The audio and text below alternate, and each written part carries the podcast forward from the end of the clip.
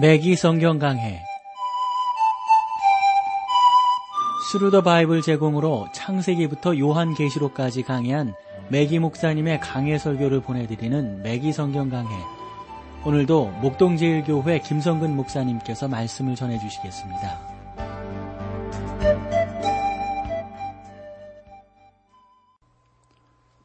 애청자 여러분 안녕하셨습니까? 맥기 성경 강해 자, 오늘도 여러분들을 요나서로 모시겠어요. 오늘 어, 말씀은 3장 말씀부터 보겠는데 이제 2장에서 우리가 요나의 기도를 쭉 살펴보았지 않습니까? 3장에서 그 나름대로의 주제를 좀 살펴본다면 두 번째 기회를 주시는 하나님이신데 요나가 니누에 도착을 하게 됩니다. 그래서 니누의 사람들이 하나님을 믿게 되고 니누에가 멸망을 면하게 된다 하는 것입니다. 그래서 요나서의 시간표는 요나의 목적지가 시종일관 니누의 성이 있다는 사실을 잘 말해주고 있고 우리가 3장에서도 요나의 목적지는 여전히 니누에라고 하는 사실을 알게 됩니다. 요나는 그 마른 땅을 떠나서 니누에에 도달하게 되는 것입니다. 요나가 물고기 뱃속을 통하여 우연한 것 같지만 결국 니누에에 도착을 하게 되는 것이죠. 그 방향 전환은 물고기였으며 요나는 물고기 뱃속에서 올바른 방향을 선택해서 알게 되었습니다. 저는 여기에서 예수님께서 이 지상에 계실 때 하셨던 말씀을 한 번 더 여러분들과 상고하며 떠올리기를 원합니다. 누가복음 11장 30절인데요. 요나가 니누의 사람들에게 표적이 됨과 같이 인자도 이 세대에 그러하리라. 자, 두 번째 기회를 주시는 하나님을 만나볼까요? 요나서 3장 1절입니다. 여호와의 말씀이 두 번째 요나에게 임하니라 가라사대 여호와의 말씀이 두 번째 요나에게 임하니라 아, 이 메기 목사님께서 아주 오래전에 여름 집회에서 요나서를 강의했을 때 학교 교사 한 분이 참석을 하셨대요. 그래서 그분이 아주 그 다정한 성품을 가지고 있었고 집회가 끝나면 아, 이 목사님에게 와서 질문을 던졌답니다. 학교 선생님들은 항상 어, 대답할 수 없는 질문을 이제 던진다라고 이 메기 목사님이 조크로 이렇게 적으셨는데요. 어느 날 그녀가 이 메기 목사님이 오셔서 이렇게 물었어요. 요나가 그 물고기 뱃속에서 나온 후에 다시 요바로 가서 다시스 어, 행 배표를 샀다고 생각하시나요?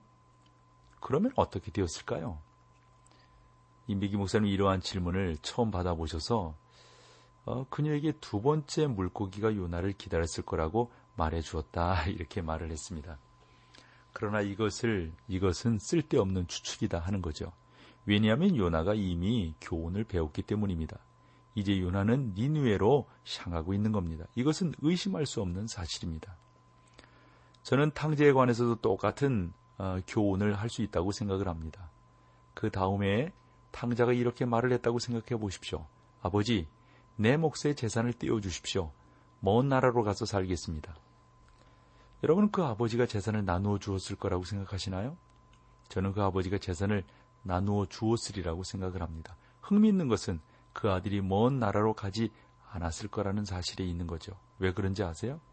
그는 아버지의 아들이고 다시 돼지 우리 속에 들어가고 싶지 않았기 때문입니다. 하나님의 자녀는 죄 가운데 빠져 있을 수도 있습니다. 그렇지만 결코 죄 가운데서 살 수는 없는 것입니다. 우리가 이러한 사실들을 분명히 알고 깨닫고 회개하는 것이 참으로 중요하겠죠. 돼지는 돼지 우리에서 살고 아버지의 아들은 아버지 집에서 살게 되는 것이죠. 이것은 아주 간단하면서도 중요한 진리를 우리에게 던진다라고 생각합니다. 요의 말씀이 두 번째 요나에게 임하시니라. 우리 하나님은 항상 두 번째 기회를 주시는 분이신 것을 알 수 있습니다. 참 이 얼마나 놀라운 사실인지요. 하나님은 우리에게 두 번째 기회를 허락하실 것입니다. 저는 하나님께서 저에게 여러 차례 기회를 주셨다는 사실을 알고 있습니다. 하나님은 오래 참으신 분이십니다.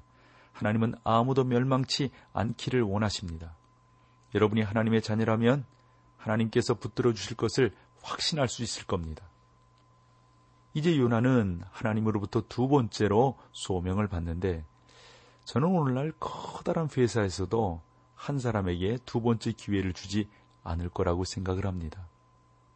예를 들어서 우리나라의 뭐 삼성이니 뭐 현대니 하는 그러한 회사라 할지라도 한 사람에게 두 번의 기회를 주리라고는 생각지 않습니다. 아주 오래전에 캘리포니아에 있는 어, 캘리포니아에서 이 메기 목사님이 초대 미국 은행장이었던 한 사람을 알게 되었다는 거예요. 그는 아주 훌륭한 그리스도인이었고 이 메기 목사님과 이제 친구 사이로 이렇게 지내는 사람이었다는 거죠. 그에게 이렇게 물었다는 거예요. 당신의 지사의 어느 과장이 돈을 횡령하여 남아메리카로 사라졌다고 생각을 해보십시오. 그리고 몇 년 후에 돌아와서 용서를 구하고 또 한 번의 기회를 요청한다고 생각을 해보십시오. 당신은 그 사람에게 일자리를 주시겠습니까? 그랬더니 그는 절대로 그럴 수 없다는 것이죠. 그 사람은 끝장난 것입니다. 라고 대답을 했다는 겁니다.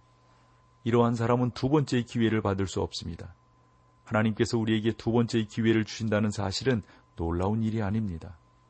하나님께서 요나에게만 특별히 두 번째의 기회를 허락하신 것은 아닙니다. 즉, 요나를 예외적으로 다루신 것은 아니라는 말이죠. 창세기에 나오는 야곱 이야기를 기억하시나요? 야곱은 하나님을 실망시켜 드리다가 마침내 하나님께 부끄러움이 뒤었던 사람입니다. 그러나 하나님은 야곱을 그대로 버려두지 아니하셨습니다. 야곱은 간사하고 교활한 사람이었습니다. 그는 삼촌 라반과 함께 살 때에도 자기의 능력으로 살아가려고 했었습니다. 라반은 야곱보다 더 약삭발라서 야곱을 속였던 사람이죠. 그러나 야곱은 라반을 위하여 최선을 다하여 일을 했어요. 결국 야곱은 라반으로부터 도망쳐야 했고 그 땅에서 벗어나야 했습니다. 야곱은 자기의 행위 때문에 형님 에서와 장인과 사이가 좋지 않았었죠. 그러나 언제까지나 이런 식으로 살 수는 없었습니다. 왜냐하면 그가 하나님의 사람이었기 때문입니다.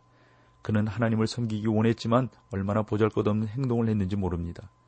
제가 하나님의 입장이었다면 벌써 오래전에 야곱을 버렸을 겁니다. 그러나 하나님은 야곱을 버리지 않으셨습니다. 야곱이 그 땅으로 돌아왔을 때 하나님은 분이엘에서 어느 날 밤 야곱과 씨름하셨습니다. 어떤 사람들은 야곱이 하나님과 씨름했었다고 말하지만 하나님이 야곱과 더불어 씨름하신 겁니다. 뒤에는 장인, 앞에는 형님이 있어 그 모두가 야곱을 미워하고 있었거든요.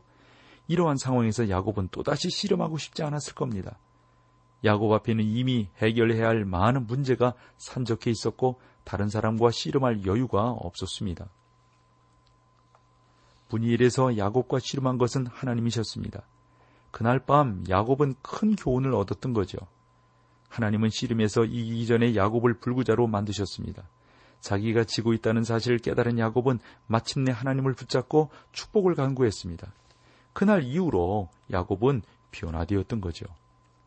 애굽에서 자기의 손자들 곧 요셉의 아들들을 만났을 때 야곱은 겸손한 자세를 보였습니다. 나름대로 우리가 어른들을 만나면 뭐 거드름을 피웁니까? 다 겸손해야 되는 것 아니겠어요? 여러분은 여러분들의 혹여 손자가 있다면 손자들의 훌륭한 평가를 원하지 않겠어요? 우리 할아버지는 못됐다고, 우리 할아버지는 참 나쁘다고, 이런 이야기 듣고 싶은 어른이 어디 있겠어요? 그러나 늙은 야곱은 자기의 손자들에게 자기의 지혜와 꾀를 자랑하지 않았습니다. 그 어떻게 에? 형 에서를 속였으며 또 장인 라반을 이용해 먹었는지 야곱이 일부러 말할 이유는 없잖아요. 야곱은 다만 나를 모든 환란에서 건지신 사자께서 이 아이에게 복을 주시오며 라고 말할 뿐이었습니다. 이 얼마나 놀라운 변화입니까? 야곱이 얼마나 겸손한 사람이 되었습니까? 이제 야곱은 하나님 안에서 안식을 누리며 전혀 다른 사람이 되었던 것이죠. 여러분들이 아시는 다윗의 일생을 한번 보십시오. 오늘날까지도 다윗을 비판하는 사람들이 없지 않습니다만 어떤 교활한 노인이 어? 이렇게 물을 수는 있겠죠. 하나님께서는 왜 다윗이 자기 마음에 드는 사람으로 평가하셨을까요? 왜 하나님이 그렇게 편견을 갖고 계신 건가요? 라고 말이죠. 아마도 저나 여러분들이나 그런 질문 앞에 이렇게 답할 수 있으리라고 봅니다. 다윗이 살인죄와 간음죄를 범했기 때문에 하나님께서 그를 칭찬하셨다고 말하는 것입니까? 그건 아닙니다. 그는 그토록 무서운 죄를 범했습니다만 다윗을 하나님께서 합의한 자라고 칭찬하신 이유를 우리가 분명히 알 것은 그 사람은 다윗에 대한 기록을 전체적으로 읽어보지 못했기 때문인데 다윗이 무서운 죄를 범했던 것은 사실이지만 하나님은 그 죄를 처벌하셨어요. 하나님은 다윗에게 무서운 채찍을 내리셨습니다. 다윗의 아들 압살롬이 죽을 때 다윗의 마음은 찢어졌어요. 다윗은 압살롬이 왕위를 압살롬에게 왕위를 물려주려고 했던 아들이었지만 그 압살롬이 먼저 아버지에게 반역을 했습니다.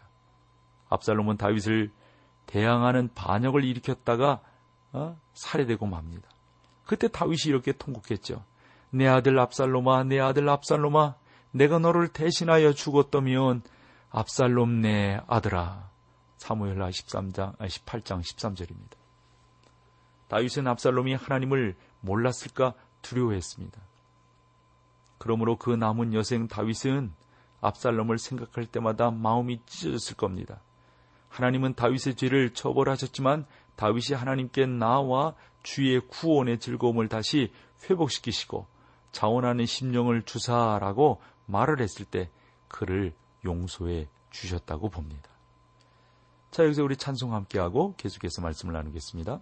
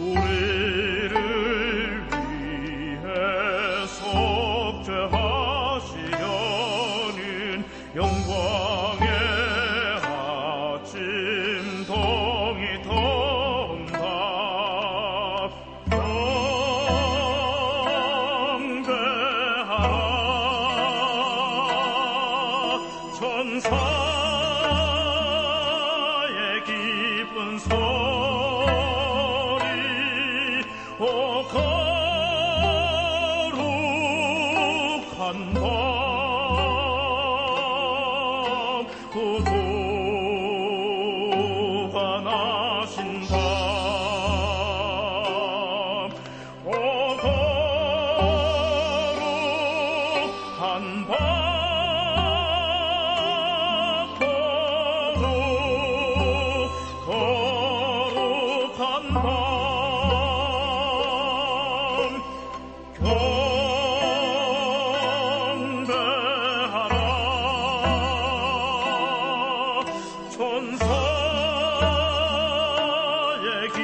예쁜 소리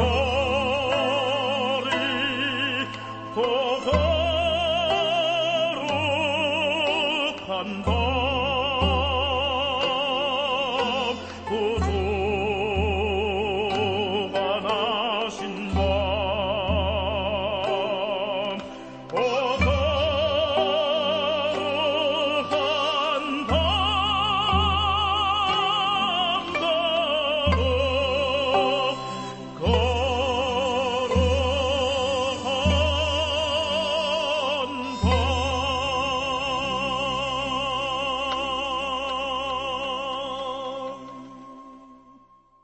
여러분께서는 지금 극동방송에서 보내드리는 매기 성경 강해와 함께하고 계십니다.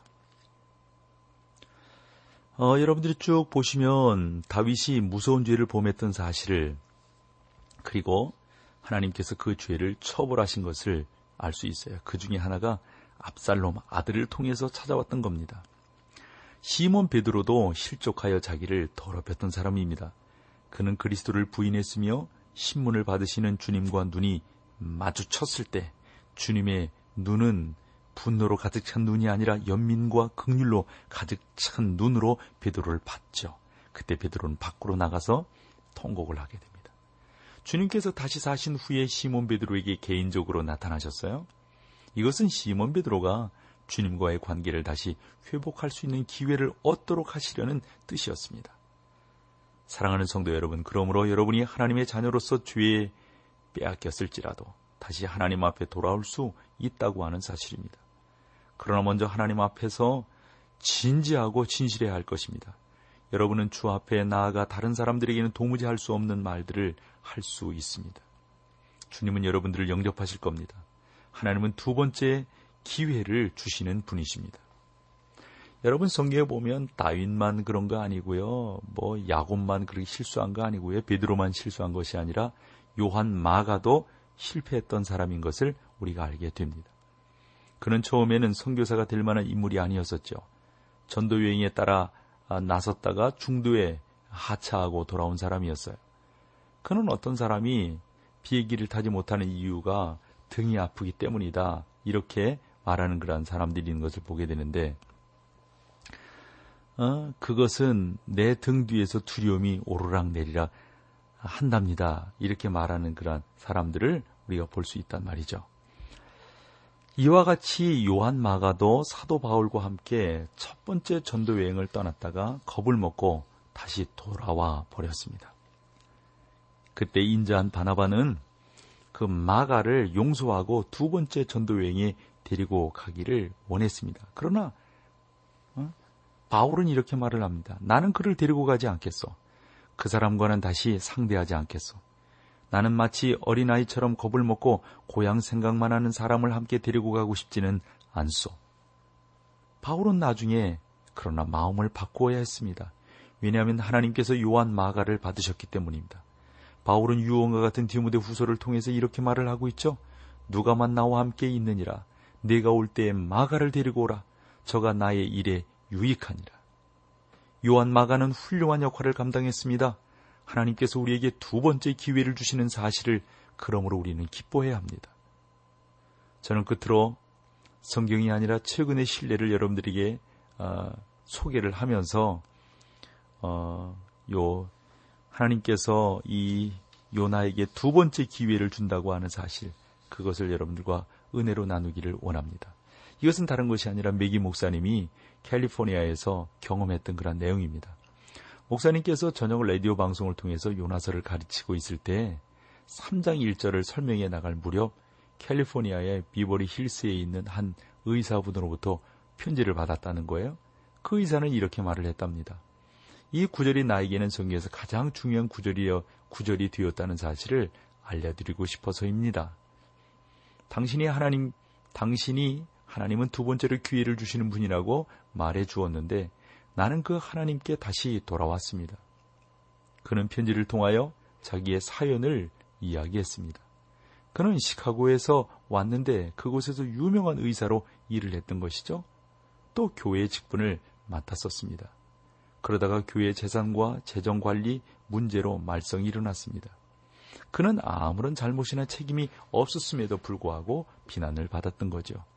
그는 슬픔과 환멸 속에서 시카고 지역을 떠났습니다. 그는 캘리포니아로 와서 개업했지만 교회에 갈 엄두가 나지 않았습니다. 그러나 이 메기 목사님의 라디오 방송을 듣게 되었고 하나님께서 두 번째 기회를 주시는 분이시다 라는 이 메기 목사님의 설교를 듣고 이렇게 편지를 보내게 되었다 하는 겁니다. 그는 마치 사막에서 갈증으로 죽어가는 사람에게 시원한 물 한 그릇에 어? 어, 그 냉수 한 그릇과 같은 소식을 들었다고 이 메기 목사님에게 말을 했다는 거죠. 메기 목사는 그 무엇보다도 큰 의미를 지니는 진리였었다. 아주 당신에게는 큰 감동이었었다. 그러면서 그 사람에게 나름대로의 답장을 해 주셨다 하는 내용을 적고 있습니다. 그렇습니다, 여러분. 요나 이야기는 죄를 범한 자녀들이 하나님께 다시 돌아올 때 하나님께서 어떻게 맞아주시는지를 잘 보여주고 있습니다. 탕자가 집으로 돌아왔습니다. 탕자가 돌아왔을 때 매를 맞지 않고 오히려 축하의 잔치가 벌어졌던 것이죠. 아버지는 탕자를 발로 차지 않고 목을 껴안고 입을 맞춰 주었습니다.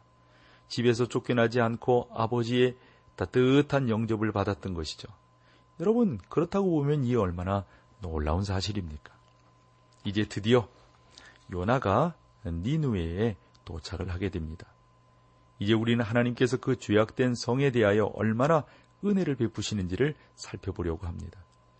이것은 아마도 세계 역사상 가장 큰 부흥에 대한 기록이 될 것입니다. 부흥이란 사람들이 하나님께로 다시 돌아오는 사실을 말하는 것인데 니누웨에서 일어났던 부흥 운동에 비하면 오순절 사건은 아무것도 아닙니다. 오순절 날에 불과 수천 명이 하나님께 돌아왔지만 니누의 성에서는 수십만 명이 하나님께 돌아왔습니다. 이처럼 성 전체가 하나님께 돌아왔던 역사는 일찍이 없었던 거죠. 사도 바울이 머물렀던 성에서도 모든 사람들이 회개한 것은 아니었어요. 사도 바울은 말씀을 선포하고 다른 성으로 옮겨가게 되는데 그때부터 지금까지 니누에에서 일어났던 것처럼 대규모적인 성령의 역사를 바울도 볼 수 없었던 것이었죠. 니누에에서 일어났던 이 모든 사실을 이 교회가 출현하기 이전이었다는 사실에 우리는 유의해야 합니다. 그리고 역사상 가장 큰 부흥운동은 교회가 이 땅에서 휴거된 이후에 있을 거라고 하는 사실입니다. 사랑하는 여러분 아시다시피 하나님은 단지 교회에만 의존하지 아니하십니다. 여러분의 교회 또는 단체만이 하나님께서 인정해 주시는 유일한 집단이라고 생각해서는 커다란 잘못을 저지르고 있는 겁니다. 하나님은 교회보다 훨씬 더 큰 계획을 가지고 계십니다. 이제 교회는 그리스도의 신부가 되어야 합니다. 저는 교회가 영원토록 하나님의 아들 가장 가까운 위치를 어, 누릴 수 있다고 생각합니다. 그러나 하나님은 교회가 출현하기 전 그리고 인간이 이 세상에 등장하기도 전에 목적을 갖고 계신 분이셨습니다. 사랑하는 성도 여러분, 하나님은 팔짱을 끼고 앉아서 인간이 출현하기를 기다리시지 않습니다. 오늘날 하나님은 모든 민족과 족속들로부터 자기 백성을 불러내시는 목적을 가지고 계시다 하는 거죠. 우리는 말세가 가까워지고 또 가까워지고 있다고 믿으면 믿을수록 하나님께서 모든 사람이 그 말씀이 전파되는 것을 듣기 원하신다는 사실을 깨달아 알아야 합니다. 그러나 가장 큰 규모의 부흥운동은 미래에 있다 하는 것이죠. 니누의 성 사람들이 하나님께 돌아왔던 역사는 미래에 있습니다. 부흥운동의 축소판이 될 거라고 저는 생각을 합니다. 이와 같은 은혜들을 우리가 소망하면서 하나님께서 우리에게 주시는 기회들, 하나님께서 우리 가운데 역사하시는 큰 놀라운 역사들을 우리가 더 귀하게 받고 귀하게 증거하고 귀하게 나타내는 일들을 우리가 더 애쓰고 힘써 행해야 되겠습니다. 자, 오늘 여기까지 할게요. 다음 시간에 또 연화서를 통해서 여러분들을 만나 뵙겠습니다. 오늘 함께 해주셔서 고맙습니다. 매기 성경 강해 지금까지 Thru the Bible 제공으로 창세기부터 요한계시록까지 강해한 매기 목사님의 강해 설교를 목동제일교회 김성근 목사님께서 전해주셨습니다. 이 시간 방송 들으시고 청취 소감을 보내주신 분께는 나침반 출판사에서 신앙서적을 보내드립니다. 청취 소감을 남겨주실 분들은 극동방송 홈페이지에 매기 성경 강해로 들어오셔서 사연을 남겨주시거나 문자로 참여하실 분들은 한 통에 50원의 유료 문자 샵 1069, 샵 1069번으로 보내주시기 바랍니다. 매기 성경 강해 오늘 순서를 마칩니다.